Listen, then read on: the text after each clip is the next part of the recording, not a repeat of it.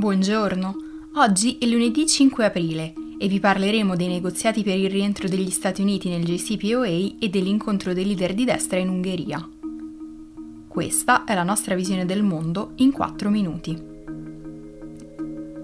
I paesi che fanno parte del JCPOA, l'accordo sul nucleare sottoscritto nel 2015, sarebbero pronti a riaccogliere gli Stati Uniti che hanno revocato la loro adesione nel 2018. La decisione è stata annunciata in seguito all'incontro virtuale che si è tenuto venerdì scorso. Il gruppo, formato da Unione Europea, Cina, Francia, Germania, Russia, Regno Unito e Iran, ha riconosciuto la possibilità di un ritorno degli Stati Uniti nell'accordo e ha sottolineato la propria disponibilità a risolvere la questione attraverso uno sforzo congiunto.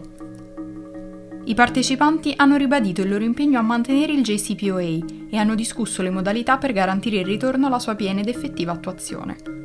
Il gruppo ha annunciato ulteriori colloqui per identificare i prossimi passi per garantire il rientro degli Stati Uniti e la revoca delle sanzioni all'Iran. Il portavoce del Dipartimento di Stato Ned Price ha detto che Washington ha accolto con favore la dichiarazione ed è pronta a impegnarsi a rientrare nell'accordo se l'Iran farà lo stesso. Teheran ha chiesto agli Stati Uniti di eliminare tutte le sanzioni e tornare all'accordo che ha lasciato nel 2018.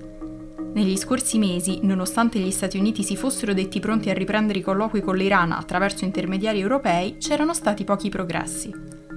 Nel frattempo è aumentata la frustrazione all'interno del Partito Democratico, che riteneva Joe Biden stesse mettendo in secondo piano l'Iran senza risolvere la questione del JCPOA. Alcuni osservatori temono che Biden non capisca l'urgenza di risolvere la questione prima delle elezioni presidenziali iraniane di giugno, dove gli integralisti contrari all'accordo potrebbero vincere a causa della bassa affluenza.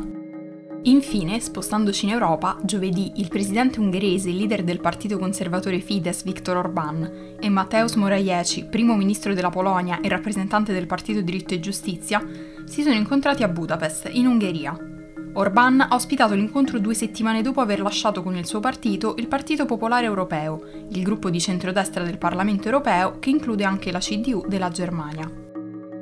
Questo è il periodo più buio in Europa dalla Seconda Guerra Mondiale, ha detto Matteo Salvini, aggiungendo che l'elite di Bruxelles è inadatta ad affrontare le sfide attuali. Orbán, Salvini e Morawiecki hanno fatto sapere di voler costruire un rinascimento europeo basato su atlantismo, libertà, famiglia, cristianesimo, sovranità e opposizione all'antisemitismo.